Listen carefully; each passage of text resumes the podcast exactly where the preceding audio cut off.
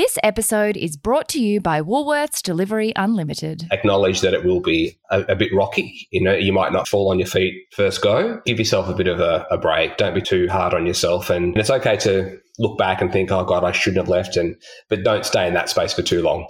Own what you're doing and look forward. I think that's something that we try to instill as Reed. The only thing we can control right now is how I'm feeling right now. Welcome to the Seize the Yay podcast. Busy and happy are not the same thing. We too rarely question what makes the heart sing. We work, then we rest, but rarely we play, and often don't realise there's more than one way. So, this is a platform to hear and explore the stories of those who found lives they adore. The good, bad, and ugly, the best and worst day will bear all the facets of seizing your yay. I'm Sarah Davidson, or Spoonful of Sarah, a lawyer turned entrepreneur who swapped the suits and heels to co found Matcha Maiden and Matcha Milk Bar. Seize the Yay is a series of conversations on finding a life you love and exploring the self doubt, challenge, joy, and fulfillment along the way. Well, I can't believe we've reached our last guest interview for the year.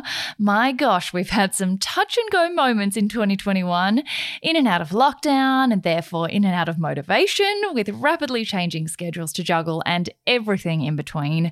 But we made it, and I'm so proud of the yay we've created in our third year together.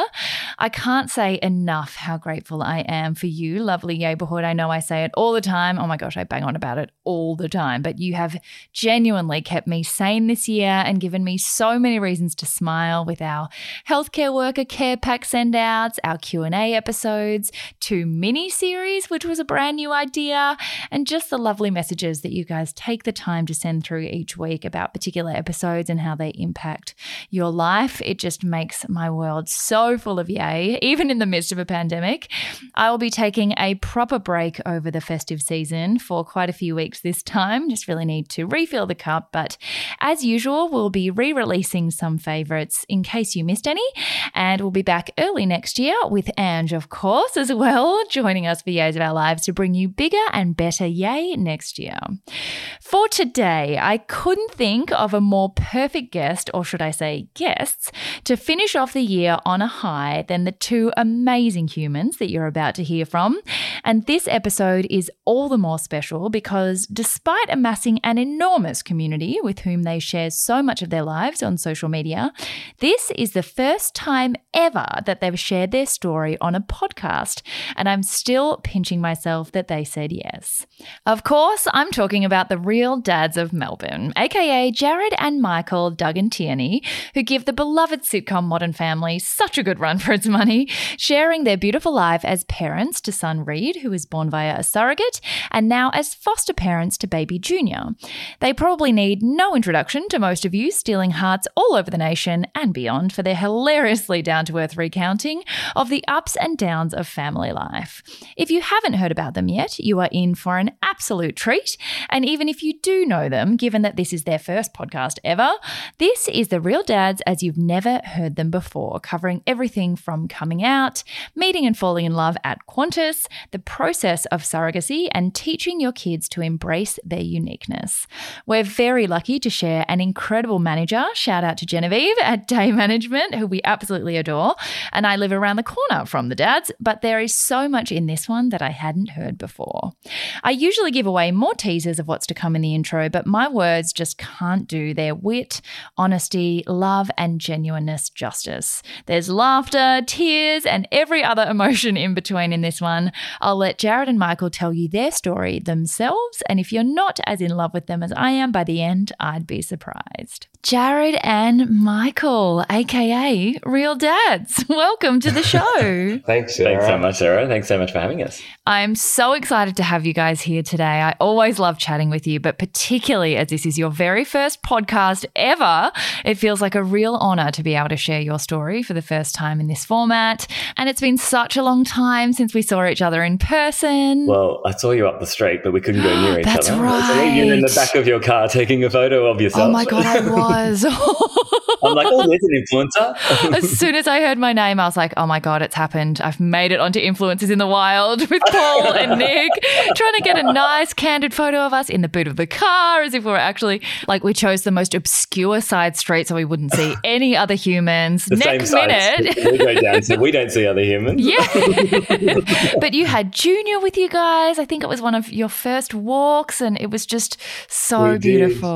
We did. That was yeah, pretty amazing. Oh my gosh, how special. And I cannot wait to dive into this brand new addition to your family, but also the whole journey of how you formed your wonderful family. And I love that you guys think you're really boring and uninteresting, but we all hold on to every single detail of your life. So thrilled to dive into it today. But before we jump into that, I love to start by breaking the ice with what you guys think is the most down to earth thing about you, even though sometimes it seems like a jarring question or it seems really straightforward. I think if people see only you guys on social media, knowing that you have such a big following, and it also often seems like you've got such clear direction around you know what you want out of life what your priorities are how you know your family values. And i think we all forget that all of us have totally normal things doubts and worries and like quirky habits that we have. So what's something really normal about you guys in between all the all the social gloss? Yeah, as you say, I think we only share like anybody on social media highlights of your life or you know things you're passionate about. So I think we're pretty transparent and we share our down to earth Yeah, aspects of our life. I'm sitting, Michael, from the top up. I'm in a shirt. From the bottom down, I'm in track pants and my. same babe so same that pretty much represents who we are. You know. Yeah, I think what you, you, you touched on before about you know just being pretty boring. I think we're average guys, you know, doing doing life. Yeah, yeah. Um, we're obviously very proud dads, and that's the most uh, important part of our, our life is Reed, our son. Hopefully, creating a, a safe and Secure environment. secure environment for, for him, and you know, watching him grow and, and learn and be able to navigate this tricky world. Absolutely. I think you guys do that so well with such grace and also such honesty. You kind of, it's not like you're telling this story retrospectively. You've actually really brought a lot of your followers along the ride from the very beginning and are navigating all the different chapters. And, you know, that you, you share a lot of that along the way. And I think you've become really really big role models for so many people who have families that look a little bit different to what you know con- the conventional or traditional family structure looks like and are really helping others embrace and own that which is so beautiful i have so much admiration for you both Thank you. Ah, thank you. Yeah, difference is something that I think should be celebrated. Something that we're really proud of to be, you know, challenging that that social norm, I suppose. yeah and I, I think you do it so well and, and i think the more that people can see like I think one of the big problems with representation in any area is that people often look at the landscape and can't see themselves or they can't see their family or they can't see their situation represented anywhere because either people don't share it or haven't felt comfortable or it's stigmatized or whatever. But I love how you guys are just putting your modern family out there and and sharing all the parts of it that make it hard and fun and easy and beautiful and yeah I think the real dads is it's it's replaced modern family as a channel for me to watch and I I, I kind of just want you guys to be like my dad's also One thing we're not a fan of after all these years is our username. It's something that oh, Michael wants to keep it. He's happy to keep it because he actually just doesn't care what the name of it is. it, it makes me cringe, like the real dads, because a lot of new, you know, if you get a new follower or something, they're like real dads. You know, you sound like a couple of wankers. I'm like, it was a stupid spin off of a TV series before it even was an Australian TV series. It was just the, the Real Housewives of OC or something that I used to watch, and it was just a, a username. Whereas we didn't Having a think bit of a laugh. having a bit of a laugh. We didn't think yeah. it'd be that popular. it's so popular it turns out you've got like an entire tribe of people following you Just crazy. I also love how it's real dads and like we expect that it's a shared account. You'll hear both voices, but really it's just Jared and Michael like vaguely tolerating and like sometimes being in the background. Yeah. I mean, it's both of us that contribute to it. It's, you know, like I'm like, can I share that? Mark's like, fuck no, you cannot share that. so therefore it doesn't get shared. But he also edits a lot of the scripts. I don't ever, ever share anything. Not one image is on there that you've not looked at and gone, okay, you're representing our family. You can do that. So But Jared's definitely the creative one, definitely the witty one Oh, uh, with a, a wicked sense of humour. Oh, I think both of you are. I mean, we just before we started recording, we're talking about the great circle carpet gate that's been happening in your family of late. There was a talk about the war, carpet. Sarah. Don't talk about the war. I stepped over that rug for two weeks oh. trying to avoid. It. I laid it at the bottom of the stairs. It was like laid out on the ground. Thank heavens we haven't had any visitors because like it was a trip hazard. Oh, H&S. I mean, I was looking at it Oh, thinking, that's a disaster. I mean, Reed has dance classes in the house. Like, but I love how Yes. Michael just like stepped right over it. Like, no, I will cut it later. I think it ended up in the bed at one point. Yeah, that's right. I was like, well, I, I tried to get it in his car. Like I was down in the garage heaving that bloody thing into the car, and then I couldn't get the door closed. I'm like, no, this is no, this is just not what I should be doing with it. So I brought it back upstairs, and then I moved it a couple more locations, and yes, ended up in the bed. I'm like, well, he has to go to bed sometime. So Basically, Jared had a carpet he wanted cut into a circle. Michael had to cut it into a circle. It was a big disaster. It didn't get cut into a circle. And then when it did get cut into the circle, it was laid out like only the cutouts from around the circle were cut out and put into the room, which I also think is beautiful. So you say that Jared is the joker in the relationship, Michael, but I don't believe that. yeah, that's true. Uh, it was pretty funny. I laughed anyway. Yeah. Jared didn't find it amusing, but I thought it was absolutely hysterical. oh my gosh. Well, the very first section of this show, as you guys probably already know, is your way TA or your path TA, which is pretty much tracing back all the chapters of your life before the one, like you mentioned, you know, you have a lot of people who have started following you recently and walk into your life and it presents as if, you know, I think we just forget that everyone has been through a lot of angst and a lot of diversions and not knowing what your purpose or your goals in life are along the way. And I love tracing back through them to show that just life is not linear. Finding your joy and finding your partner in Yay is also not linear. And taking the right time, you know, to become the person you are is is never a kind of an overnight success. So, can you guys take us back to your younger selves, what you were like as kids, and this can be like pre each other as well, because I think Yeah. sometimes when you get known as a couple, again, like people can conflate your identities, but also forget that you were different people before you met, and then that you have this beautiful love story as well. So, yeah, let's go back to childhood first and go through what you were like as kids, what you loved, what you thought you'd be. Yeah, sure. I, I was born in Mildura. Oh, Mildura. Yeah, yeah, country boy. My mum is still there with most of my family. I have one aunt that lives here in Melbourne. Uh, growing up as a, as a kid there was a, a lot of fun, you know, a lot of open space and the river, the weather, really good times. My dad was really sick. He had cancer when I was really little. So I think my childhood went from being an innocent little boy to stepping up and being a sense of strength for my mum, who wasn't coping very well with dad's illness. Um, mum and dad spent a lot of time in Melbourne, and my brother and I stayed with my grandparents, our grandparents there. So, yeah, I think I just learnt to step up and feel uh, the, just a need to sort of make people feel okay. And that was sort of my job, which is really interesting now that I look back as, as the way I, I parent Reed or the way that I am with with people is just I'm sort of reliable, and uh, I Mm. really link that back to then that when I yeah I was I was really young, so it's extraordinary. Part of our fostering program, we had to write our life story, and that's something that was so cathartic. It's, not many people get the opportunity to sit down and you know take the time to do that. It was a really incredible lesson for myself to to look back as to you know why I am the person that I am now. I mean, if, if everyone could do it, it's it's the most incredible exercise, but we just don't have a lot of time to to do that sort of stuff. But um, yeah, it was it was amazing. But anyway, I digress there. Yeah, as a as a kid, I was just very sort of happy and outgoing, and yeah, I obviously didn't come out till much later. But I knew always I was different. I knew I just didn't fit the mold, but I could never understand why. I'd never met a gay person at all, and that obviously wasn't on my radar at all.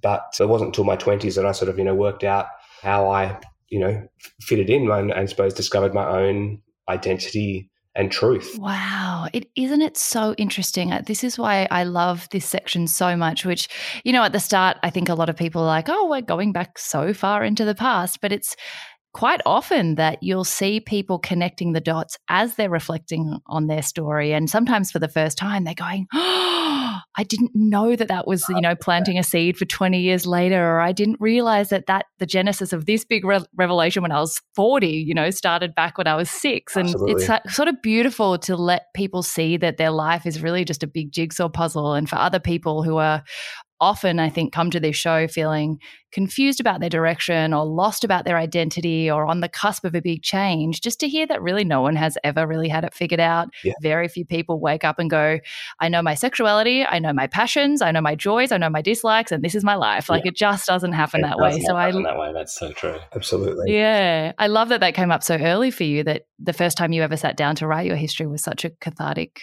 kind of moment for you. Yeah, yeah. Was was for the whole family really because we also you know sat with Reed and explained to him after it. We reflected on everything and we we sort of told him our full life stories as well. He's at an age now which he's living those years that we lived, and it was Mm. really really powerful, wasn't it? Yeah, yeah. As I mentioned, it was a really, really powerful exercise. Wow. And as far as myself, I grew up in Tassie. Yeah. You know, in a time before social media, in a time before computer games, really, or some families had computer games, we didn't have them. I've got an older brother who's five years older than I am, and I've got a sister who's eight years younger. Wow. Mum, yeah, mum remarried when I was uh, little, and they had uh, my sister, so that's why the big age gap. My father lives in the Sunshine Coast. He remarried and had three three children, so there's six of us in total. I lived out of just out of Hobart. We lived on four acres, so our house was sort of in the middle of that four acres, and I played on my BMX bike. I built cubby houses. I was laughing at me for some strange reason. No, He- he knows a lot got the- about my the child. stories of you, you know, like lighting fires and Yeah, I used to steal Thing. mum's cigarette lighter and go light a bush, and then things would get out a little bit out of hand, and I'd have to, you know, like rein it in a little bit. Go home, tell mum that, you know, why my clothes are burnt or why I smell like smoke. I haven't been smoking down there. I've been like, Hmm. uh, you know, setting fire to things I shouldn't be setting arson, fire. you know, Yeah, just arson, experimental Mum, yeah. arson. That's fine. Exactly. Exactly. that sounds like such a typical Tassie upbringing. You guys know Nick's from Devonport. Same thing. Yeah. He's like, my childhood was, how did I survive? Like wild. Exactly. Now I'm like, oh my goodness, we're so precious with you know our kids doing anything. like Reed, like even he's mad about roller skating at the moment, and he's probably doesn't need as much protective wear as he does, but he leaves here like looking Oh, I know. like he's. If you could roller skate in one of those sumo suits, we would then he'd be wearing it. You know, We'd get him in it. We're just uh, petrified he's going to break a leg or yeah. Whereas mum was like, yeah, I'll see you. Yeah, see you in the afternoon. And off I go on my bike without a helmet. You know, Oh my God. Yeah. I don't think we knew what helmets were back then. no, no, all seatbelts in the car. Although, I mean, I'm glad we've come a long way in child safety. and so, like, were you, you know, quite outdoorsy? What did you think that would translate to? Because I always think it's really interesting to go back to what you thought you'd be as well. Because at some point in all of our childhoods, we go from the intersection between what you're good at and what you love, and that's your future. Yeah. And then suddenly you let like social expectation and financial stability and all these other weird concepts start to dictate your decisions. So, when did you start to think about like what you wanted to become? Yeah, look, my my well, my part of that story is very boring. I still don't know what I want to be when I grow up. you know, here I am in my forties, going, I have no idea what I want to be. I'm just living my life right now, and you know, of course, so much comes into it. Like you just said, we, you know, you worry about you know stability and you know where you're going to be and will you make it to retirement and what re- your retirement looks like. And it's only recently you know we've been together now over 20 years. It's only recently in the last couple of years that we've gone hold on we need to think about like our retirement. We've always been very sensible with money and always you know tried really hard to you know have stability in that area. For sure. but it's like what's retirement look like? Your, you know your income stream stops but your lifestyle doesn't you know and you know, even I mean, it's changed in the last two years, but like, I don't think we'll Yeah. travel. That's why we decided to buy a house out of town because we're like, that will be what our ah. retirement now looks like. It was totally different to what our retirement looked like two years ago. So, yeah. Absolutely, I think that you, you, you looking at retirement was just a just a word. Now I'm 50 next year, which means that Stop it. I know, my God, Tell me about your skincare Oh, immediately. that's, that's the Apple Mac. It's like, it's got this. That's the filter. I know. And thinking that uh, that word is now something that's only 10 years away. So we really do have to think about that and plan for it, which we're, We've done. Like, Yeah. we've, we've got someone in charge of that now. it's so all very grown up. It is So grown oh my up. God. I actually have this like dawning, horrible realization that I'm never going to wake up one day and feel grown up. Like it's just going to be Yeah. decade after decade still going. We're still kids. Where are the though. more adultier adults like that I ask what to do about stuff? yes, exactly. I see them like, you know, people come up on the news and their title come over and I'm like, oh my God, look how young they look, Michael. Like, and I'm like, oh, that's because we're actually old now. Mine is when I see like a 29 year old with a baby and I'm like, oh, it's a teenage mum. Cute. So sweet and like innocent. Oh my God. That must be really tough for you. And then I'm like, that's the normal age when people actually voluntarily have children. It's so true. I do that. I do that. it is so cool that you guys have been together for 20 years because again i also think that you know you're mentioning that your priorities have been shifting it's so interesting in relationships like nick and i are nearly 12 years which is quite a long time given like that i'm only 32 but in relationships i love that you have to go through like lots of chapters together and you've been through lots of those together but i'd love to go right back to the very beginning when you both first came out because only if you're comfortable talking about it of course Oh. but I think both of you coming from like smaller towns or smaller areas where, and particularly before social media, where you might often not have even had the language or the skills to even identify what you were feeling, let alone actually then do something about it, come out to your families, to your friends, but then also, you know, leading you to find each other.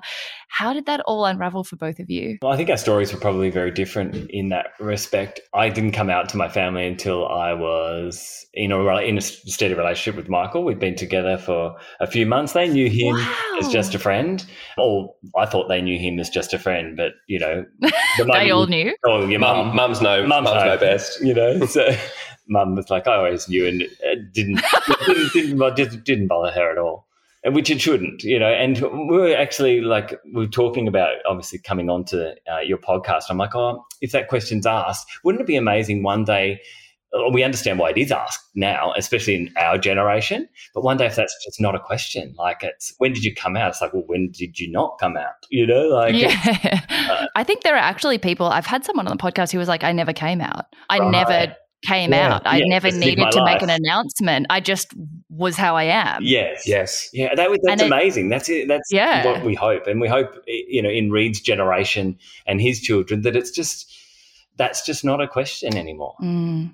Yeah. Yeah. Yeah, for sure. Yeah, me, um, my story is a, a, a bit different. As I mentioned before, growing up in a small country town with, you know, never met uh, a gay person, never could I identify with homosexuality. And it wasn't until I became a flight attendant, which is, you know, the quintessential gay role. that, um, okay, I'm glad you said that, not me. Oh, yeah. okay, good. We're allowed to acknowledge it. I don't know. Like, and I came to Melbourne for, for my training and uh, I met gay people and I was like, wow, this is amazing. Like I finally sort of have found my people. So it was interesting. You know, I didn't come out for another couple of years after that, whilst I sort of, you know, navigated my my journey. But uh, coming out to mum and dad was something that I did did first. I just have been if you're being really honest with yourself that, you know, they don't really know you unless they've got your whole story. You know, I told my brother first and asked him to come with me to a family meeting with mum and dad. We'd never had a family meeting in, in our lives. Like, what's this about? I was going to say, what do you mean family I know. meetings? It's like I a know. regular thing. Mum thought I was there to tell her that my housemate was pregnant. To you, to you. yes, to me. Uh, so that was confusing and awkward. But look, yeah, was, the gender uh, yeah. reveal balloon was no longer appropriate then. yeah, exactly. but look, uh, yeah, my brother was was really supportive. Mum, mum cried just for the reasons I don't think she could understand what that future looked like for her her son. Dad was amazing. Dad was he said something like it was quite funny. Was like we can't do anything about that now. But what he meant by that was because the next day he, he called me up again and he's like, what I meant by that was it doesn't it doesn't matter. It never has. It, we we don't need to do anything about that. You know? So- yeah, not like it's too late for me to fix that. Yeah, it's like, yeah, but not what he meant. not what he meant, but he didn't have the ability to articulate how how he was feeling. But it was Yeah. also very strange because my my brother, who had battled a long time of drug use and depression, and went down that road uh, really really young as a you know a young teenager, was all the result of him being abused as a child, unbeknownst to anyone.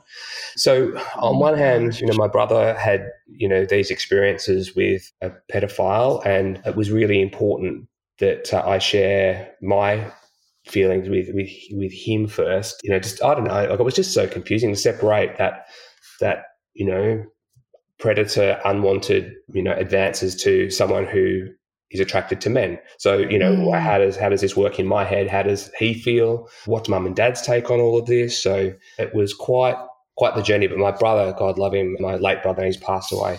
He was the most amazing, amazing man. And with, you know, his open heart explained, you know, his feelings and his love for me. And but, you know, I needed his love and blessing and we went through that together. So uh, wow. uh, and you know, my the rest of my family, they they've found out, and um, yeah, I've, I've, never been treated any any differently, nor should anyone. And yeah, I think it's something. And until the same sex marriage was was passed, I didn't understand the impact of being able to be married or, or having that choice. So yeah, it wasn't something really. I don't think even our, our relationship earlier that like we we always said we wanted to have a child like that was very spoken of very early but marriage was never because i think it was we weren't allowed. It was not an option for yeah. us. So we are okay with it. We are okay. We were just it? like it's uh, the times that we live in. I don't. I, don't think. I think that's like anything in our relationship and anything in our lives. Personally, is we don't really want anything that's unachievable. like we need to know it's there to grab it, sort of thing. Yeah. Whereas yeah, yeah. we just don't allow, didn't allow ourselves. We never went. No, we're not allowed to get married, or like it was just you just didn't even think about it because it wasn't on the radar. In our, in our yeah. Life. Didn't register. Yeah. And I think that's why it's one of those things where you do hope that in future generations, and I think we are moving the conversation along at a rapid pace in this last sort of five to 10 years, it is something you hope that in the future, gay couples or uh, non binary people don't actually have to come out and they don't have to answer these questions. But I think now the reason why I do ask is because you're providing in these answers so much reassurance for people who might live in small country towns now or who might be up against religious or social or sociocultural reasons why their family perhaps aren't as progressed mm. in the conversation. And, and I think also because some coming out stories are very positive. For some people, it costs them a lot. Yeah, absolutely. but it's it's weighing up the cost of well do you want to live your life as you are and maybe lose a few people along the way or just face some challenge and some pain in that process or do you want to keep hiding it at the expense of you know living your life and, and finding your partner and then being able to get married you know when the law finally caught up a long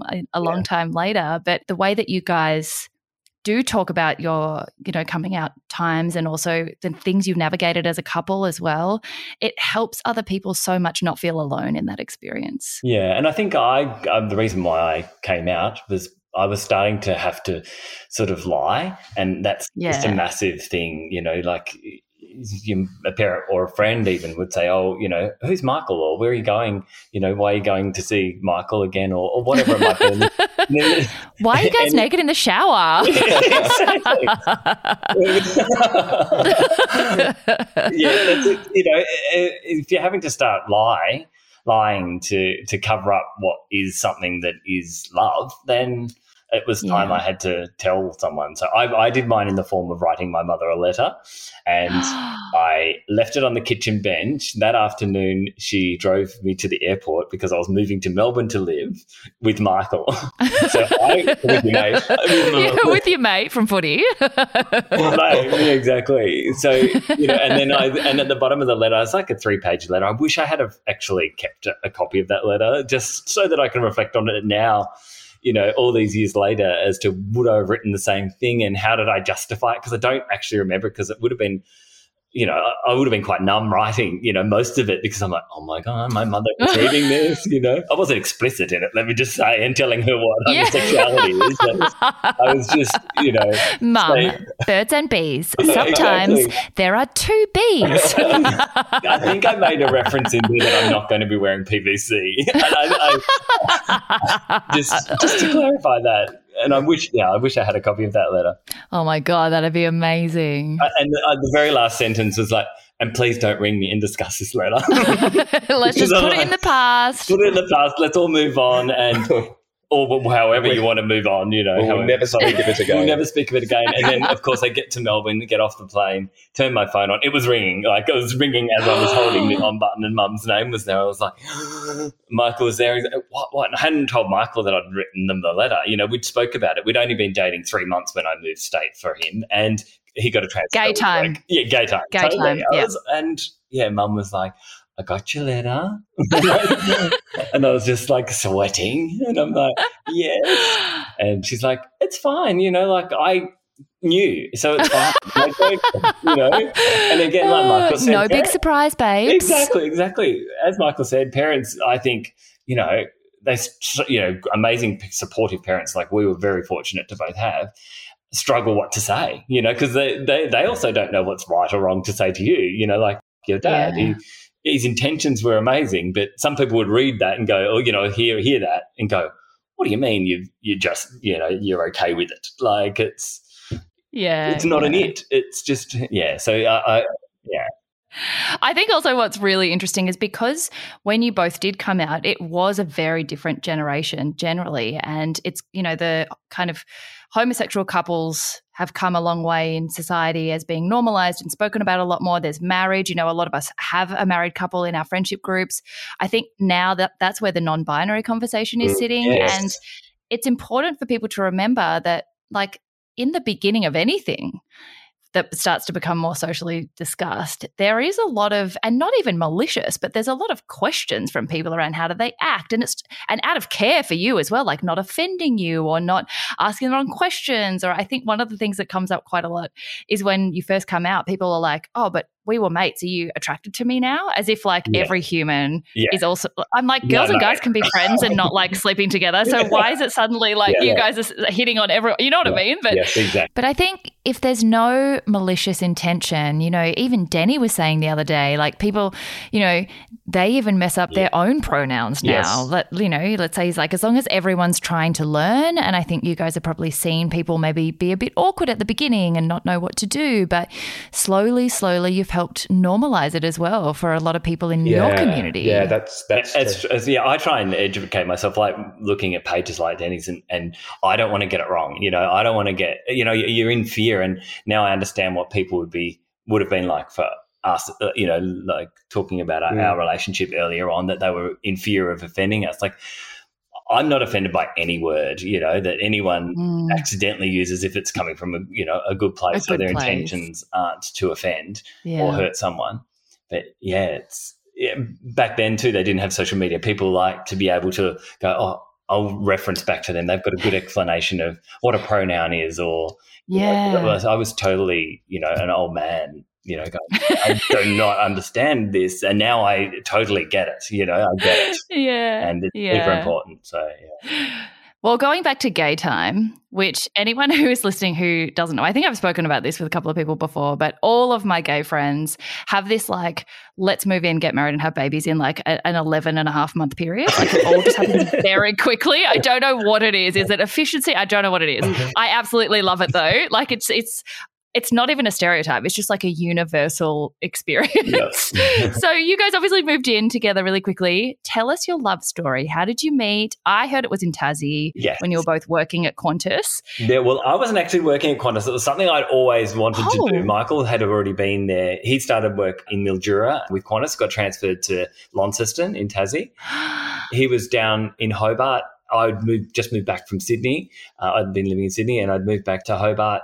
And I knew he was a flight attendant. I'd met him out and uh, knew he was a flight attendant. I was like, that's something I've always wanted to do.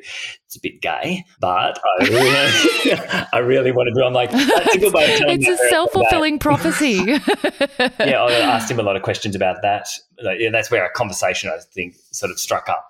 And then he's like, "Oh, give me a number. I'll send you, you know, some information of people I know in recruitment and the process. You know, it's a pretty full-on process to be a flight attendant. You know, you go through several interview stages and what they're looking for, and you know, maybe get a bit of hospitality experience because at that time I hadn't."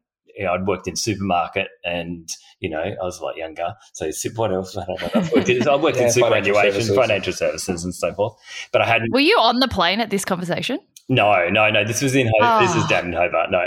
Oh, that would have been so cute if you were like, hey. No. Just like slipped your number on a serviette under a glass of champagne. not my vibe. Not my vibe. Yeah. So then, yeah, we so we just struck up a, a, friendship. I think very early on, and you know, at every sort of opportunity, Michael would either come down to Hobart, it's like two and a half hours or two hour drive, or I'd go up to Launceston on days off. So yeah, it sort of progressed from there, but it progressed very fast in yeah. in the sense of Michael's. Look, we I would never never move a state for somebody in such a short period of time, but a it felt right, and b Michael had no choice. He'd got to transfer to what he'd always wanted, which was mainline Qantas. So that was, you know, moving to Melbourne. That's what that looked like for him. And we sort of knew that when I met him because one day I'll hopefully live in Melbourne and be working for in the larger aircrafts. I just thought, oh well, fuck it, why not? Like I've got nothing to lose. What do I do? Just pack my things that way and come back home. You know, the other way and come back home again. So, but I think yeah. what you said a moment ago, you just felt right. You know, people talk about that mm. that love at first sight, and and I'm not sure if it was you know love at first sight, but it just felt right. You know, like it was mm. just comfortable, there was like connection honest. that was you know, was, yeah, just very very safe you know oh. we both sort of wanted the same thing you know like in the conversations that we had we were from different but similar backgrounds like our families were you know very similar yeah um, just you know honest people working class work hard you know treat people well just just mm. both had that that those common values and, and goals and our interests at the time or still is you know like in cars we both like vehicles and um, We both like transport. Planes and automobiles. I also heard that you even spoke about having kids on your first date, like really early. Yeah, it wasn't more of a like, you know, like with each other right baby? now. Can we have a baby? It was just more about, you know, where do you see yourself, you know, as a as a gay man back then when I don't think I we would have even said to each other as a gay man because we wouldn't i don't know you didn't even talk about it you know like yeah. it's such a different yeah. time but was wasn't more in the context of I've always wanted to, wanted be, to be a dad. Yeah. yeah so right. you know, and meeting Jared was like, wow, well, oh, you wanted that as well. Like, you know, that's something I didn't know I could feel anymore because obviously I'm, oh. you know, gay. But um, like, that's okay to feel that you want to be a parent. You know, you want yeah. have that yearning yeah. that you know people say that you know uh, women have a lot of sort of feelings that they not com- feel not complete until they have a child. Well, some men maybe maybe it's feel true that, that we too. feel that way sometimes yeah. too. Yeah. But it wasn't that we were going, oh, we're going to have a baby or let's try and do this. It was more like, oh, you have that feeling too. I have that feeling. Yeah. You know, it wasn't like, even one like, day, you know, maybe this this this will be possible for us, you know, in mm. some way, shape, or form. Probably back then it was more maybe not. That's true. But we had um, a lot to explore and learn and we're on the same page with it. Yeah. Before we continue, you all know I like to jam pack my schedule and overdo it sometimes. So anything that saves time, energy, or adds convenience to our daily life is a huge yay in my books. That makes me so grateful to live in a time where things like Woolworths Delivery Unlimited exist. And the subscription has just undergone some very exciting improvements so we subscribers can reap more benefits than ever. Delivery Unlimited is the amazing Woolworths service that gives you unlimited deliveries with a month to month or annual subscription. And now you can shop more often with a lower subscription fee and collect additional everyday rewards points for even more savings. Customers will continue to have access to $10 delivery now for deliveries under two hours, but now the minimum spend for free same day or next day delivery has been halved to $50. Subscription fees have been slashed slashed, and you get two times the everyday rewards points on every online shop. For as little as $15 a month, you can enjoy unlimited deliveries, and the yay of draining grocery trips will be knocked over forever. I'll pop the link in show notes now. Well, I'm so, so excited to jump into the process of nine years later, finally welcoming your beautiful son, Reed, into the world. Because again, I think it's something a lot of couples don't see as possible or workable. And also, you guys have really shown that you can have a beautiful family life and a beautiful community around you, and that Reed doesn't suffer for any kind of discrimination or, mm-hmm. you know, missing out. I think that's really, really beautiful and powerful. But first, I have one gay question for you guys. I have another one later. But one is Have you ever been off on your gaydar and accidentally hit on a straight man? Because I'm like, is there a code? Like, how do you guys know? Do you ever get it wrong? Uh, or is your gaydar just on? No, point? look, I don't think I've ever. No, I, no. no. I don't think I've No. ever got it wrong. Uh, You get, of course, you get, you know, a girlfriend ringing you, going like, "Did you see him at the table? Do you think he's good? Do you think, do you think he's good?" Like, I don't have that type of. I'm like, I have no idea. Like, I didn't even know I was when I was young. You know, Yeah. I had girlfriends, so I didn't know I was. You know, Oh my god, you had girlfriends. Did you both have girlfriends? yeah, I had girlfriends before. I, Michael didn't have girlfriends. I had girlfriends. I was actually engaged to be married. Oh my god! Tassie, Whoa. and you know things. you had things were five kids already. You had children. What's your cousin. No, Michael, cut that out. Definitely cut that Wait, was it Nick? Because that's Oh, also. Possible. no, look, oh um, god. uh, it was, you know, young. I moved out of home when I was 17, you know, like, Yeah. which now is mind blowing for, you know, the thought of Reed moving out of home at 17. Like, I probably still won't let him cross a busy road in his, at 17, you know? Without a sumo suit on, in case you know. Exactly. and, you know, witches' hats and stop, slow down signs. Which is that? You know, bubble soccer, Yeah. like bubble Yeah, soccer, those big bubble things. You'll just like push Reed to school in one of those. He actually wants one of those. It's like, might, might not be a bad idea when he starts taking himself to school to wear it. Oh my god. Okay, so from 2001, fell in love, moved in together very quickly after, but it took 9 years until 2010 when your lives changed forever. And I think not unlike adoption, if you don't have someone in your network or even extended network who's been involved in surrogacy, I don't think many people know the logistics or know much about it. So as much as you're comfortable, would you guys be happy to share a little bit about how you found I mean I think you guys found out about it yourselves only through watching a TV show. So how did you actually start the process? How long did it take for anyone else who's interested in it? You know, what are sort of the steps in that landscape that led you to Reed? Yeah, look, uh, you, you're you're correct in saying that it was a documentary on television that we saw of a same-sex couple and their journey that they had filmed in a documentary style of going to America, you know, meeting surrogates, agencies, um, and right through to them actually holding their baby, and Uh, that was before you know Instagram and all tho- those things. So it was on the television. Facebook, I think it just started, or there was MySpace, or one of those things. One of those Oh, old, you know, MySpace. one of those old. like MSN Messenger.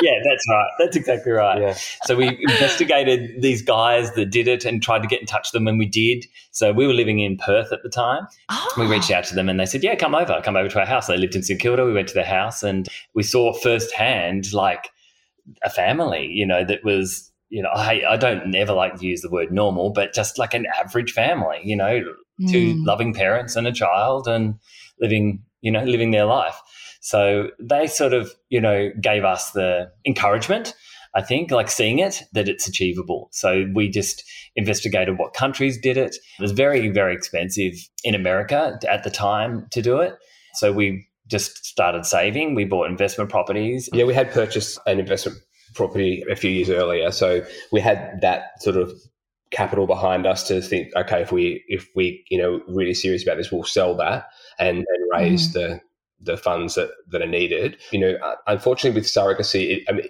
Not unfortunately, it, it is a commercial transaction at the end of the day. You know, Mhm. there, there is money changing hands, so you've got to feel comfortable with that.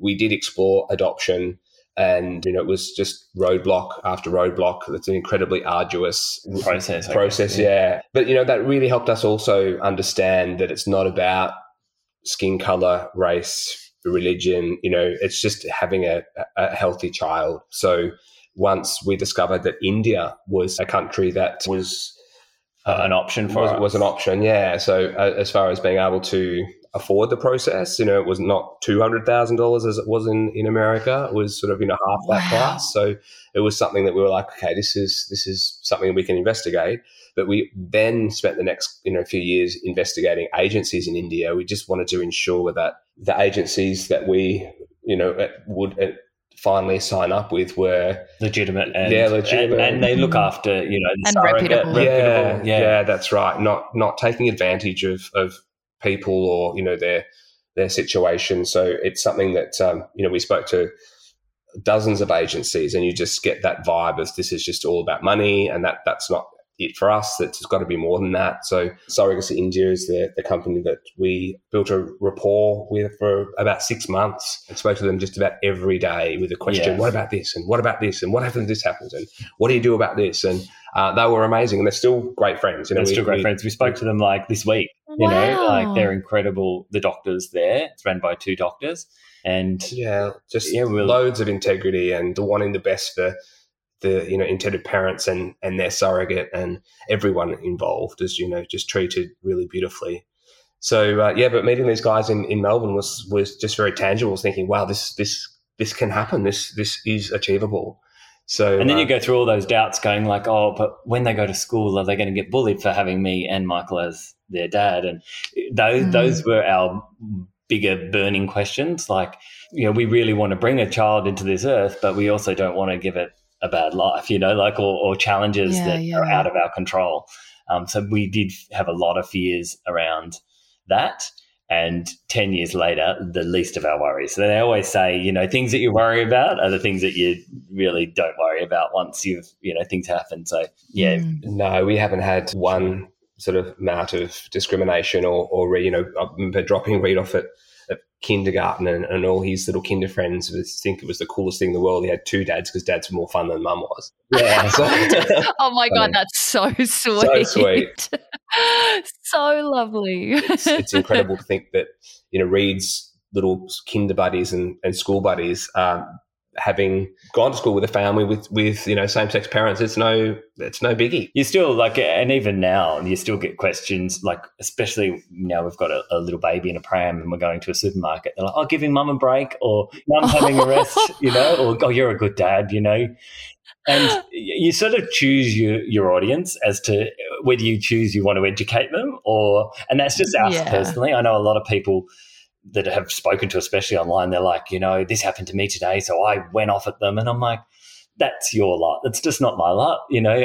If it's Yeah, an, yeah. an older gentleman, you know, and he's in the kindness of his heart, he's saying, giving mum a break.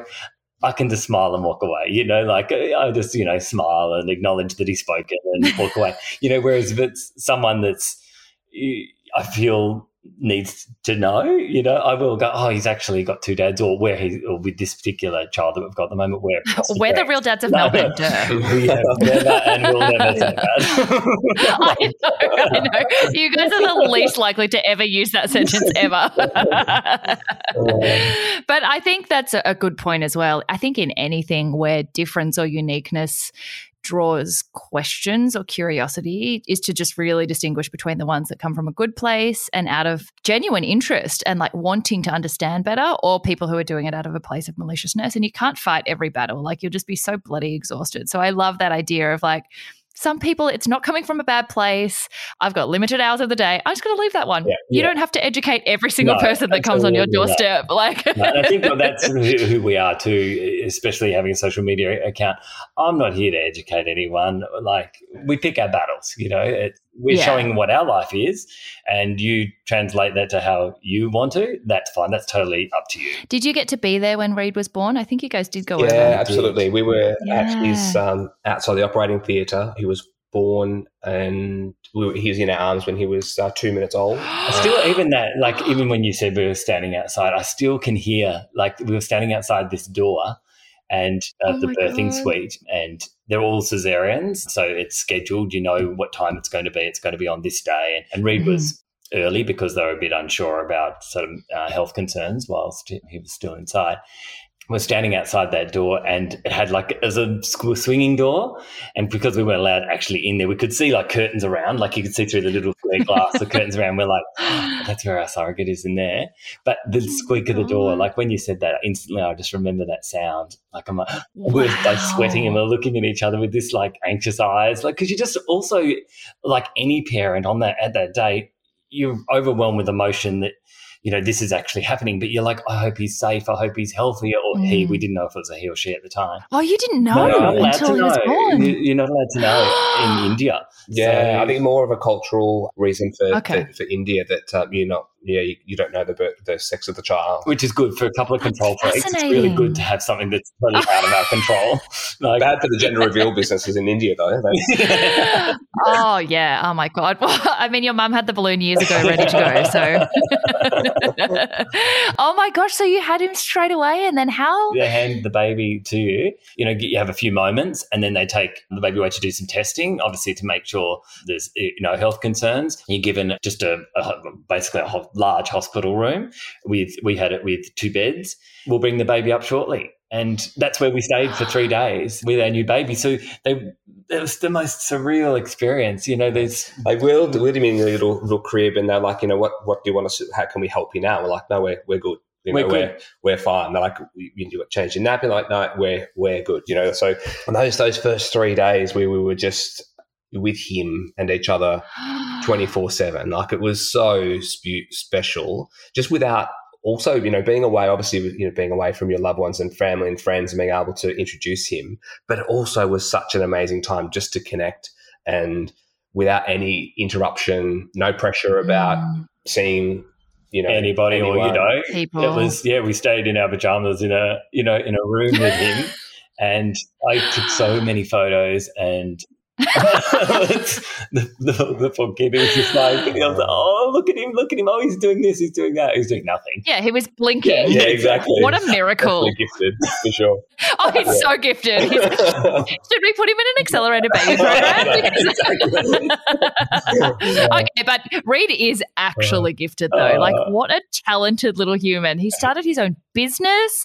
Like, If there was ever a concern, and I can totally understand why it would have been a fear that he would end up being subject to discrimination or challenge or just difference in school, but I feel like he's one of the most well adjusted children I have ever met. Like, started his own kindness business in lockdown, does his own art project. Like, what a little legend. Blows me away. a lot of craft there's a lot of craft that goes on he's here. very creative, that's for sure. I I think you mentioned uh, before just about not being discriminated against uh, and being very reassured. He's he's just very safe in his, oh, not safe, very comfortable in his own comfortable. skin. Mm. when Ruby was born, there's there's never any secrets. There have never been a secret um, about how he was born. He has a photo of Archana, uh, his surrogate, by his bed. wow. It's the journey has always been, very transparent yeah, Like, yeah, like, and Mm. yeah, he, he's an egg donor, and I think of I had that conversation with you as well, Sarah. Like your, you know, your your background, where you, you know, how you became. If it's no secret, it's not like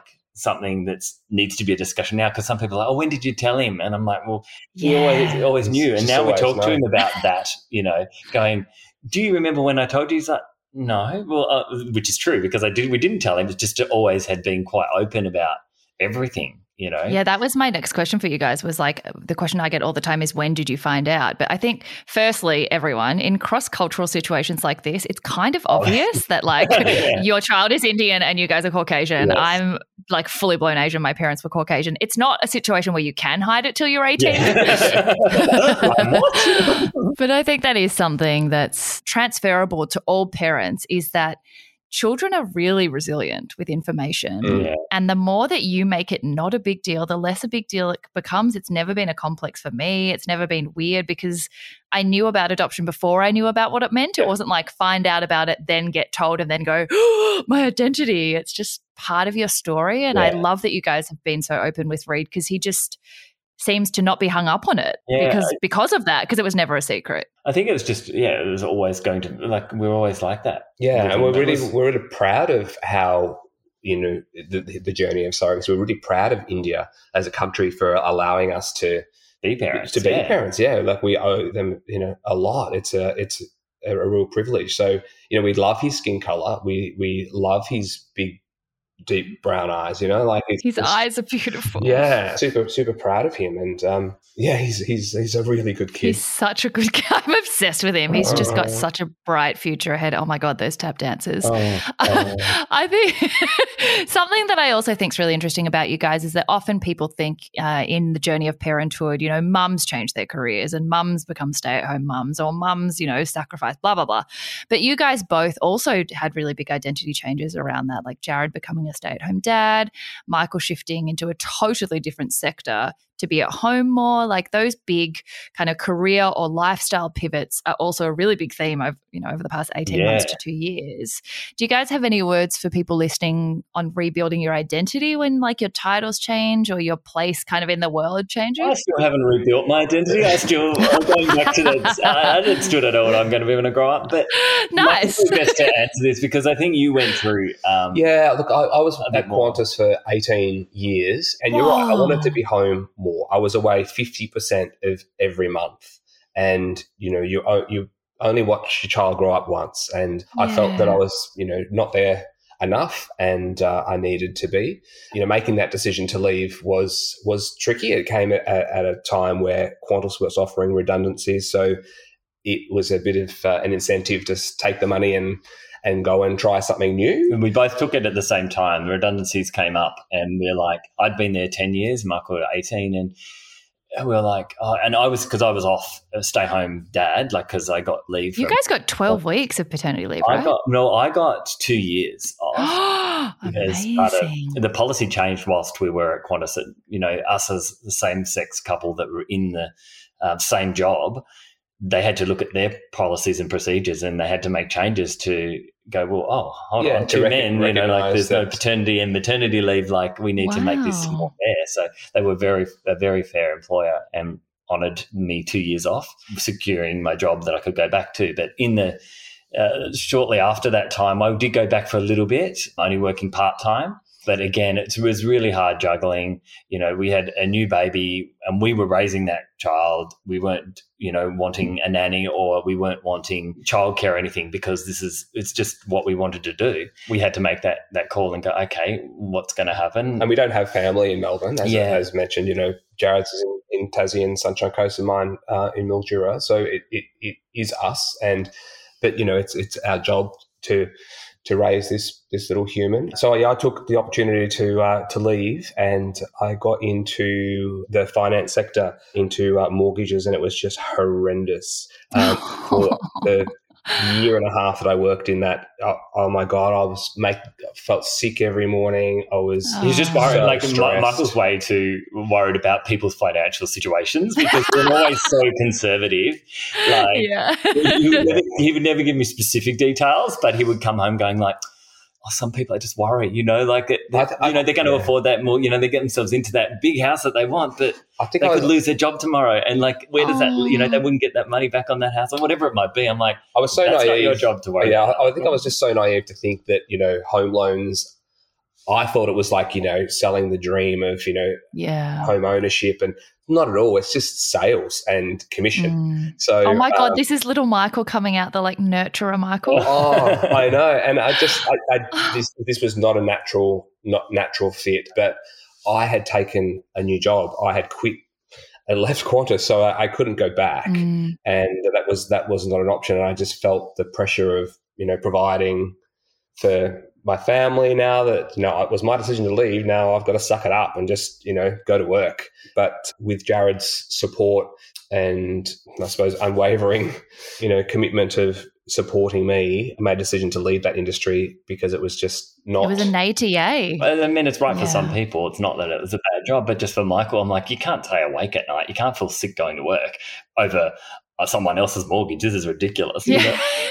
Yeah, it's not. Yeah, It's just time. it's that quote that I always say, if it costs you your peace, it's too expensive. So it doesn't matter yeah, what else it might absolutely. Yeah, like it could tick so many other boxes, but if it's making you desperately unhappy, life is too short. Absolutely. But yeah, anyway, so yeah, I, I suppose from leaving leaving Qantas to you know getting a, a nine to five job, which was something that uh, yeah I did really struggle with. It's taken me a little while to find the path of something that I look forward to. You know, going to work, I, I enjoy it, but I did spend too much time regretting the decision to leave Qantas.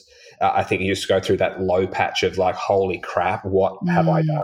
and remembering all those amazing times you had, like Qantas. We were in a different chapter of our lives when we worked for Qantas. You know, like Pre disposable kids. Oh, yeah. was like you know, like you go. I, we'd be in you know Singapore. I bought most everything we own nearly came from Singapore. You know, I'd bring it back. I'd spend most of my time either shopping or partying, or you know, we did that for years. So part of the benefits there, you get a free flight every month. So you just you go to anywhere you know, you want. just for lunch and Go to just Sydney. Really, for Just for lunch, Yeah, you know, Singapore for lunch. just yeah, a very different different lifestyle. So it's hard when you change. I think when you change roles or you're pivoting, is to also remember the whole old picture, not just Yeah. those moments and going, "Oh, I wish I still had that." I miss or, that good time. miss that. yeah. yeah, because That's it's not going to be that now. It's a different time of our lives now, and Yeah. there's far more, you know, rewarding things that you've got to focus on right now.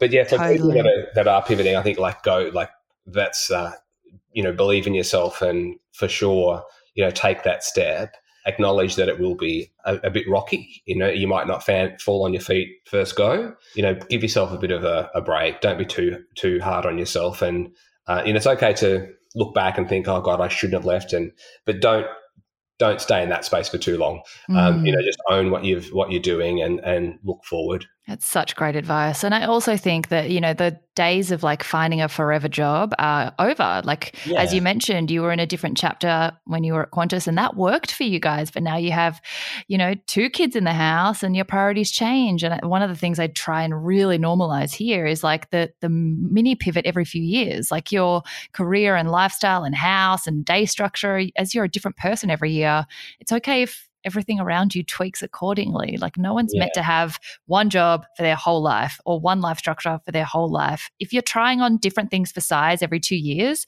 that's pretty normal in this day and age. Yeah. It's what brings you joy or makes you your best self is not meant to look the same from year to year. So that's such good advice to just be okay. Like, don't be hard on yourself if you don't make it to long service leave. Like, who does yeah, now? Yeah, Yeah, exactly. exactly right. Exactly. so then in the reverse pattern to gay time you were together for 17 years before you guys got engaged in 2018 another gay question Yeah. how do you know who is going to be the proposer like are you rushing to do it first like how does that Michael certainly was not rushing. There was going to be, there just wouldn't, it wouldn't be. You know, like I was like, oh, you know, I think, I think I'm going. I started sort of whispering it to a couple of friends. I'm like, you know, I think I might ask him, and we'll have a party. Like it's just more about the party celebration, getting everyone together. As daunting as that is too, because a wedding for anyone, not just gay couples, but like that's when you put all your friends together, all your families, and you know, I had you know my my parents had remarried so there was two lots of families coming so you know all that ran through my mind as i was like do i really ask them or do we just carry on as you know as we have been but yeah the urge for a big party certainly was more overwhelming i'm like oh fuck it i'm going to do it but uh, there's no way like neither of us are overly romantic i would say we're thoughtful but we're not romantic so i don't think it's something that i thought Mike, you would ever do i don't think you No, if I'm honest, I would. I, would, You- I, was, I was happy with the with the status quo of you know we're we're together. We don't we're we don't we're need a to. family. We're you know we don't yeah do, but it was the best thing in retrospect. Now that's it is the best it thing. is the best thing But um, yeah, no, I wouldn't have popped the question. oh Yeah. wow so you uh, that's good then so you knew it wasn't like oh my god who's going to do it when uh, No. also awkward No, I think it, uh, if Michael had have asked, it would have been in the sense of like, "Oh, do you want to?" oh we should probably just do that serious? I know. I watch, we watch on Netflix. Yeah, yeah. Oh my god, I love it! And so, same-sex marriage became legal in 2017, right? So you you had a year to plan Mhm. it, and then it was with balloons with pictures everywhere. I think yeah, that's right. Yeah. from the albums think- that you printed out. from the albums that I've got in here in the Exactly. kitchen cupboards. Yes, I just went through because as all our albums are, everything's in order. So I just went through turning pages till I got to the next year, and I just pulled one photo out from that, and then I just had them all yeah laminated and attached to balloons. And a friend uh, offered their house. I was like, "Where can I do it? I'll do it here." Like I was going to do it here. Or we, went, I don't think we're at this house, but I was like, no, he'll see it or he'll get wind of it happening. So yeah, a girlfriend said, just do it at my house. I've got you know a room which I can empty out, and and so I did. oh and gosh! we were on our way home from dinner. Yeah, we went to um, a restaurant that we love because it was our anniversary. And um, I said, "Oh, I've got to go around and oh, no, did they text you?" Okay. Yeah, they, I'm so gullible. Like honestly, if someone says, you know, we're doing this or you have to do this or I'm going here, I just believe everything and everyone. So, you know, Jared Yeah, I'm had some appointments leading up to this. Oh, you know, I've got to go and help with this selection of, you know, interior design that this person's doing. And I'm like, oh, yeah, no worries. Or, you And know, that was me designing our rings. You know, like oh my god! yeah, you had absolutely. Oh, I've got no clue. So, but yeah, they had a had a pretense that I had to get Jared there because they were going to surprise Okay. him. But all about Oh my god, so it's like this double surprise thing. I, I even can't understand it now. Like I was just like, yeah, I'll do that. You were you were probably like, oh my god, we're surprised Yeah, Jared yeah, has no exactly. idea. exactly. And I'm texting in the car, and he's texting them at the same time, but for different reasons, thinking we're getting each other. Oh yeah, my and then we walked in, and Mark was like, "Ah," like to me, and I'm like, "Why is he Ah. Like it's no surprise." I'm like, "Okay, we're here," and I'm like. Come into this room and like we open these double doors and that's where the balloons were. And Mark was like, "Fuck!" Like, "Oh my god!" Like, what? Oh. Like, the very first thought that went through my mind though was like, God, this is a bit over the top for uh, our friends giving us an anniversary present. Yeah, yeah, yeah, that's right. You thought I'd done that for us to wish us happy anniversary. It's I'm like, like, oh, You're like, oh, they love us this so is uh, a little bit weird. Um, and then I, I realized that it was Jared proposing. and your wedding was just absolutely spectacular. I mean, I think we got married like not that far away from each other, or I had used a lot of your pictures as inspo. Like your page was just Pinterest for me. Apart from the suits, which obviously I did not wear a suit on my wedding day, but and but your changes Oh, halfway oh, through, yeah, and then red. Sparkly Yeah, suit. we only did a, Oh. a small wedding. We had about uh, 100 guests, but we just wanted it um, intimate but fun and, you know, our secure people, you know, like our, our close friends that we could just be ourselves and have be wild. And it was, it really was a great night. Oh, the, yeah, the wedding day was uh, was spectacular. Just you know, getting ready with the with the bridal party, and we had all our photos done pre-wedding, so, so that we could be at the once party we- longer. once we arrived there, we, Oh, we were, so we were done. You good. know, we were, we're not going anywhere until everyone else goes home. And we I mentioned that in my, my speech as well as like we're not doing the farewell at eleven o'clock and wave goodbye to you all. You know, like We're always going to be the So last weird. one standing. We'll be last, yeah. Yeah. So uh, that was a great. It was a great celebration. The ceremony itself was really beautiful. Uh, hearing Jared's vows was was really special. But the having having, as Jared mentioned, the nearest and dearest in the room with us, who had played such a part of our Existence, lives and, like who and we in are. Melbourne, and um, yeah, and followed us Mm. from you know two guys to you know our our family with beautiful Reed. So it was really a celebration for them as well to thank them for you know what they've given to to us. Uh, so it, Yeah. yeah. it was it was unreal. It was the best night of our lives.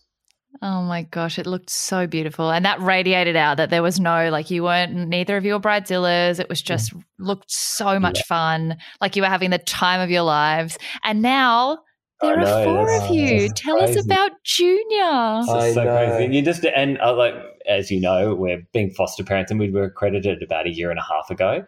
And through that process, you're I don't know whether the word profiled is the right word, but it's you know our what we we said all along is we don't whatever we do, any decisions we make, regardless of fostering or not, we don't want to impact on Reed's childhood. We want him to have the Mhm. childhood he deserves. So when we were profiled, if you will, through fostering, they, they've sort of said, yeah, best choice or best placements for you would be between the ages of zero and maybe two and a half, three Yeah, years old, just that it would fit into your family. So that's why I think it took a lot longer to get any placements. And uh, little junior came with like, it was an hour's notice and then it was half an hour's notice. Like it was Oh like my the sat nav said we'll be at your house in 30 minutes. And I've got this photo, which I'll share with you offline, of Reed's face in the car on speakerphone when he said, like when the phone call came through and they said, we're sending a baby to your house, like it's making me emotional thinking about now. But it's something that Oh he, my you know, wanted so so much. Yeah, the, and I just I because I take a photo of fucking everything. I know, I love it. You're, you and I are Oh, just like separated so at birth. ridiculous. It's amazing. But yeah, we pulled over beside the car and they're talking, and I could, and I could hear it building. And Reed was trying to be quiet, to act like he wasn't there.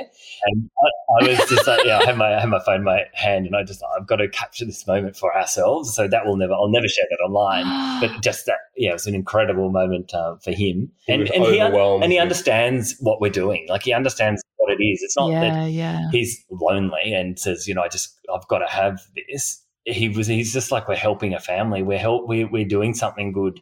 You know, he, he Mm. yeah, and doing all the training that you do with fostering, it makes you very aware that you're doing this for them, for the child, not for yourself or for you know. I mean, part of it obviously you feel good, Yeah. you know, but it, the, the you know, end of the game is reunification, yeah, and uh, that's that's what Right, we're that's yeah. what we're always going to aim for and hope for that you know the system is works Mm. and the system looks after the child and in its best interest is where it needs to be. And if that's with us for 18 years, then that's fine. But if it's not, we can't, you know, say, oh, you know, the, and then one of the biggest questions that we've had online is like, oh, how on earth could you give him up? You know, like us, give it up at the end. I'm like, well, that's the plan, you know, is that Yeah.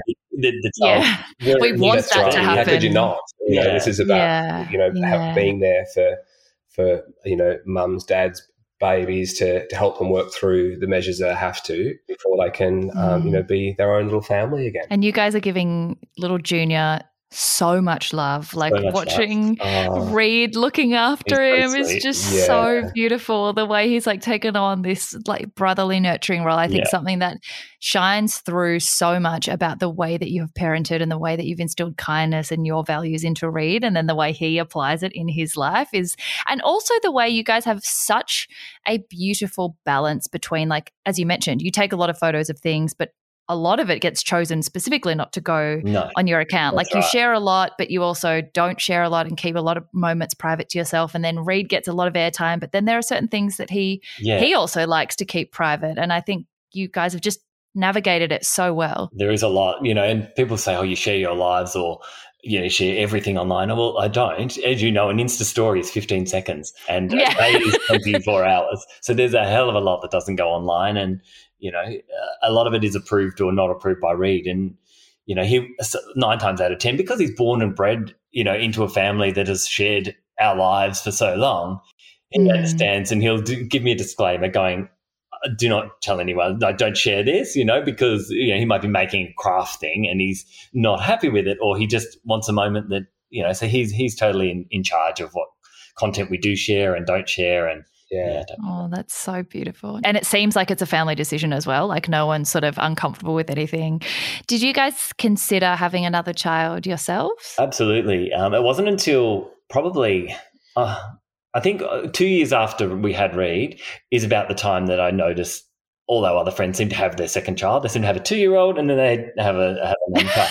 And it wasn't really It's a cycle. It, it seems a cycle, yeah. But it wasn't really something back then that I think. I think we were just so grateful, so happy, and We were really privileged to, to be parents. You know, Reed's Reed's Yeah. pregnancy was troubled. I mean, there were issues. and we uh, had all the way miscarriage before him, so we had that the heartbreak of that, you know. And Reed was a frozen embryo, so we sort of experienced not what other people go through because to carry a child is incredible. Like, and you know, people that lose a child like that, but some sense of you know, like it's out of our control. You know, like Yeah, we were really blessed that we, when Reed was born, the doctors expected him to go into like a high dependency unit because his kidneys weren't developing, and he he, he was born a month prem, and they were sort of thinking that they'll have to intervene, and that, that didn't happen. He was born, he was in our arms in two minutes. He was healthy, hundred percent. Everything that they were worried about didn't they come to fruition. So we were so blessed. But that roller coaster of of those emotions, you know,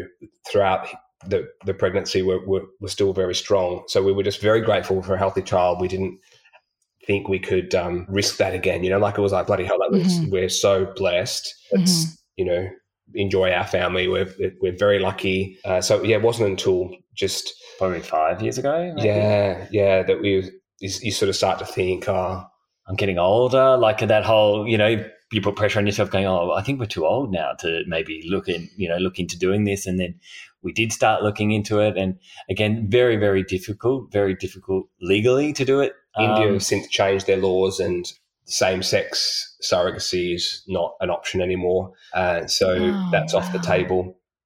And uh, that's when we were at an Australia Day luncheon and somebody looked at us and came up and started chatting and she assumed that uh, Reed was adopted. And uh, we just got chatting about that. And she said, Oh, my, my girlfriend has a, a, a beautiful charity. They're just starting, you know, their own fostering. And we looked at each other and thought, oh, okay, this is it. Yeah, went down the the training and the accreditation for for fostering, but yeah, it's it's still in our minds. yeah, it's it's certainly stronger than ever now. Mhm. Um, yes, that wow. yeah, it's not off the table. We wish it was easier. You know, we wish it was some- even international surrogacy. If we go to America, like look at the last two years, like the thought of being stuck Mm. somewhere or like how does that all work? That just adds so much more complexity to it happening. yeah. So uh, for now, we will just be happy with what we've got, I think. Well, I think something else that's really resonating for me over this whole chat is that there are so many milestones in your life, like Reed and then marriage and then junior, that you didn't even know you were aiming for until they stumbled into your life somehow. 100%. Absolutely. Yes, 100%. And I think that's so beautiful because it's left you both with it seems like this trust that let's just enjoy now because like we don't know what's going to happen next year or in 10 years and I think in the, a time like this where the uncertainty life is always uncertain but the uncertainty is so intense right now hearing you guys just trust that the next chapter might be something you don't even know exists yet Yeah, exactly. is so reassuring it's such a lovely message I think that's something that we try to instill as Reed. The only thing we can control right now is how I'm feeling right now. You know, so it's uh, Yeah, that's coming up more and more now at his age of 11, him worrying about, you know, the scenarios, you know, like this. And we're like, at the moment, you're in this one. So, you know, like whatever that may be in whatever, you know, he's only got yellow wool, you know? yellow wool to make the bloody hand puppet thing that he's working on at the moment. It's like, you're in this situation now. Don't worry about getting rainbow wool. just chill. Yeah. Just chill. well, the last couple of questions for you guys are more around the idea of play, which is like, again, like so much of what people probably ask you about or want to talk about is like really serious messaging about inclusion and family and, you know, self acceptance and all that kind of stuff. But in between all of that, how do you guys just play? And for Michael, like outside of work, is there a way that you just like switch off from kind of productive, like let's achieve things you and just forget what time it is? Like, what do you guys do for fun? Cut rugs. Oh, into circles. and that's not a euphemism in this Yeah, situation. exactly. Let's get that. Uh, look, I think something that we really enjoy together is walking. With Yeah, being going going for a stroll, taking the dogs for a walk, taking you know Junior in the pram now. It's where we do the um, most talking, the most because you're constant, like concentrating on each other. putting the Yeah. phone away and just you know going for an hour's walk is something that we really both enjoy. It's really it's really good for us. Cooking is something that I you know get inspired with, and then I'll be gangbusters for a few weeks, and then I won't want to touch a pot again for another few weeks. Yeah, It's like hard and fast, hard and fast. absolutely, absolutely. renovating would be that's a fun thing for us. We love we love doing that. We've done a few houses ourselves. Yeah, Um, as I'm a builder by trade. I left school. My first job was uh, an apprentice carpenter.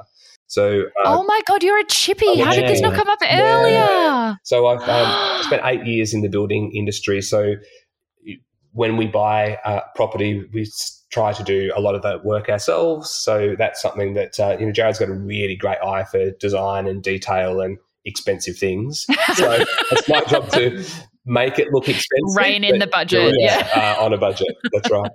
I love that you guys are doing some of your renos in um, down on the peninsula, and I think you posted the other day how annoying it is that you're missing all the hot tradies. Like you keep getting Yeah. videos of them, but you can't actually be there to perv on them all day. Exactly. And then I'm like, oh, the uh, actual tradies that are there, like they know about social media. I'm like, oh, maybe they saw that. And yeah, they probably did. Correct. They did I'm like, say that. hopefully they've all finished by the time this lockdown's over and I don't actually meet them. Ever have to meet Yeah. them? So awkward. They're so lovely. They're so lovely. The others, a few of them were, um, that I heard, they laughed. But um, yeah. Oh my God, I love that so much. Second last question, which I think you should answer for each other to just like dish the tea. What are three interesting things about you that don't normally come up in conversation? Which is easy for you because this is your first podcast conversation. So it can be anything. Oh, don't come up in conversation. Three things about you. Or just like that people, like the way I describe it is what would your partner know about you just from living with you? Or anyone who like had stayed at your house would know about you that your other friends wouldn't. Like quirky little things that you do, like sing in the shower or like I the sleep eating that I told you about that I do. Like only people who have Yeah. stayed somewhere with me know that I do that because do there are always packets of food around my head. oh God, I really should have. That's the one question I Yeah, should have this is probably focused on. I think because I, I, I actually do share so much of like Michael, you know, like uh, quirks that if, there's not a lot that people wouldn't know about the Do you have party tricks? Like is there like do you juggle or are there like weird no. boring, so boring. you are so You're not so boring, you guys. You are Um, so not. Oh. Okay. Or okay. Maybe okay. The first one can be like who is the most. So, who is the most fashionable between you? Oh, that's again neither of us. oh no, Um, that's definitely definitely Jared. Jared would like I'll put oh yeah, my, being to being whole faith in Jared going shopping for me, no problems at all. He can go buy me shoes, pants, shirts, whatever. Like that would be fine. I would wear that no problems at all. But I don't think I've ever once bought something for him that hasn't gone back. Oh, Oh! always have the gift receipt. always, always. I'm like, absolutely. Even when he hands me a bag, I'm like, "Have you got the receipt?" And he goes, "You haven't opened it." I'm like, Oh my "You haven't opened it, God. You got the receipt because you. Sometimes they say, "Do you want a receipt?" And you say no, and then I have to go back and do a whole bloody pantomime for them as to why I've got this item and I'm bringing it back. So, oh my um, god! Yeah, so maybe that. But do you guys share a wardrobe? Like, do you ever share a wardrobe? Do you cross over? Do you steal each other's clothes, or you do? Yeah, do, we you have like totally different weight. styles? We fluctuate in weight a bit, so sometimes we do fit into each other's clothes, sometimes not. But when every time we get dressed, it's sort of like I'm standing at the bottom of the stairs, and Michael has to come and show me what he's wearing because we can't wear the same thing. You know, like the same oh pattern yeah. or the same shirt because I'll buy like like a pair of trousers and I buy it like four pairs all because they fit well. And same Okay. with shirts. So if there's a shirt I like, I'm like, I'll come home and I wear it for a couple of days and then I go and buy two more of them because I'm like, when this one wears out, I'll have that. Sometimes our wardrobe is very much like three of the same things. And then it's Yeah. whilst he's working away, it's been good. I'm like, take whatever you want, wear whatever you want. Whereas when we're home, it's sort of like we're standing at the top of the stairs going, that, that, that, that, you know? So there's sections, right? Like you, you do. There's not just a wardrobe. No, this You each have your own. very yeah, organized wardrobe. Yes, we very are. Okay. There's Yeah, that doesn't surprise me at all. a lot of gingham. Yeah, A lot of gingham. Wow. middle-aged gay man. what about if you were on a desert island? What are the three things you would have to take? Each other answer for each other. Uh, Like couldn't live I without. couldn't live without. Michael couldn't live without a bottle of Pinot. oh yes, nice. yeah, I don't think Jared could live without the internet. Yeah, He'd take the Yeah, entire the internet to a desert the island. entire internet. But if there was no reception on that desert island, he would go ape shit. Like if there was a technical no, what what, what would? Spotify. Yeah, if there was No music. I like no, music. yeah, yeah, yeah. 'Cause Three I- things. Yeah, so Jared would have to take the whole of the internet. he would have to take uh, music. You would have to have that at your fingertips. The entire Yeah. Spotify also. That's kind of inside the internet. Yeah, that's that's true. That's true. I love how your son has like not figured into this conversation oh yeah. Hold on. Yeah. Not to worry. Pinot Not first, Pinot first, the internet. you Michael would be his revolting biscuit pillow. Even like we, we take down to the beach house, uh, he has to take this disgusting la- uh, latex. Is it? What's it made Yes, from? it's a latex pillow. latex pillow, but it's like Wafer thin. Wafer thin. I'm like, it's like having no pillow. Oh my god, that's why you call it biscuit. Yeah, it's literally it's I thought you meant Oh, like like- a Scotch finger. like you win at the like- show. finger. biscuit, no, no, like biscuit thin, revolting pillow that I've had to put so Oh, many like no. layers over just to hide its grossness. Yeah, it's his pillow, and he's like, I can't sleep without. I. I'm like, you lay on it. It's like having no pillow. So just try no pillow. Oh no. So yeah. Definitely no, no we pillow. can't do that. I like see these are the things that I love, those weird quirks like the biscuit pillow. Oh, it's so annoying. And because when we're going down and we go down in separate cars, I don't get the biscuit. It's like, you got my biscuit? Like, yeah. Oh. and also then when you want to like have your photo in the background of like content or something, like your bed in the background, and then you've got like one plush biscuit. fluffy pillow and then this feral biscuit. Yeah, get it. I totally get it. That's Yeah. just a five buzzkill. Yeah, it is Exactly. total buzzkill.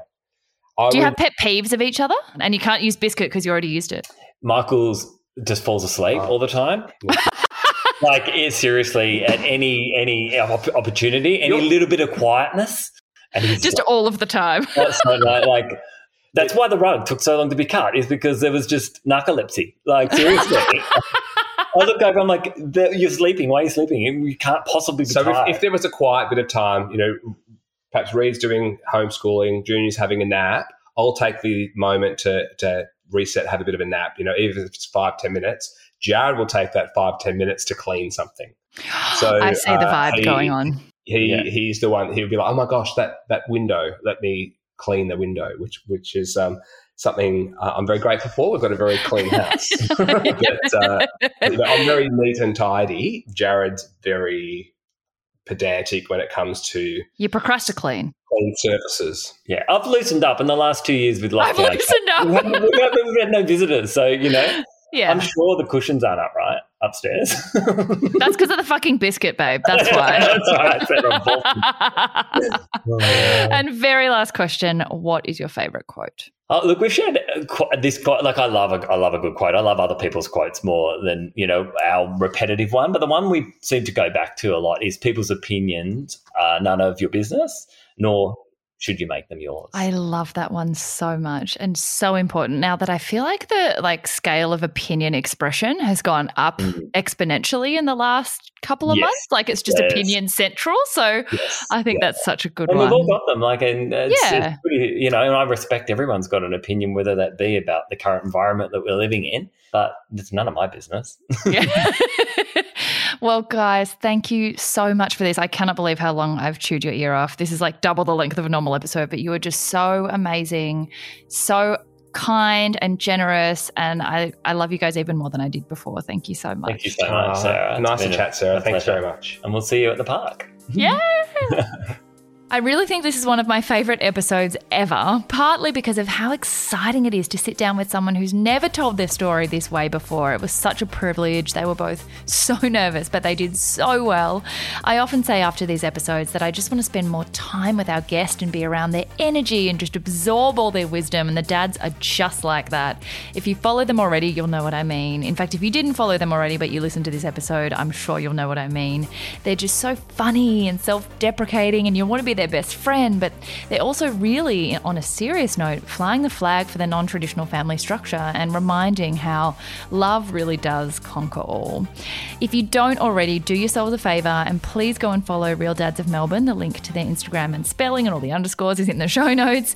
And if you enjoyed listening along, give them an early Christmas prezi and share the episode and any of your thoughts or takeaways, tagging them and us, especially given that it's their first time. I would love to show them how much impact this episode has made, particularly given that the dads only found out about surrogacy through a TV show and a conversation there, and perhaps this conversation can be that for some of the other families listening. So if you did have any takeaways, find out anything new, or have anything to share, please do let them know and share it because it means so much to our guests. And I just, I love them so much, and I want them to know that them doing their very first podcast really did make a difference.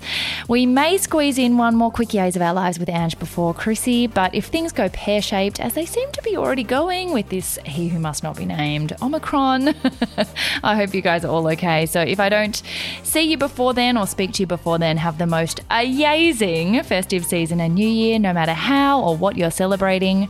Stay safe and hold your loved ones very tight, and I'll see you next year. And if we do squeeze in another episode, this was a really awkward preemptive goodbye. It's like when you say goodbye to your friend and then you both walk in the same direction, which happens all the time. That would be very awkward. But yes, I hope you guys are having a wonderful week no matter what happens and are seizing your yay.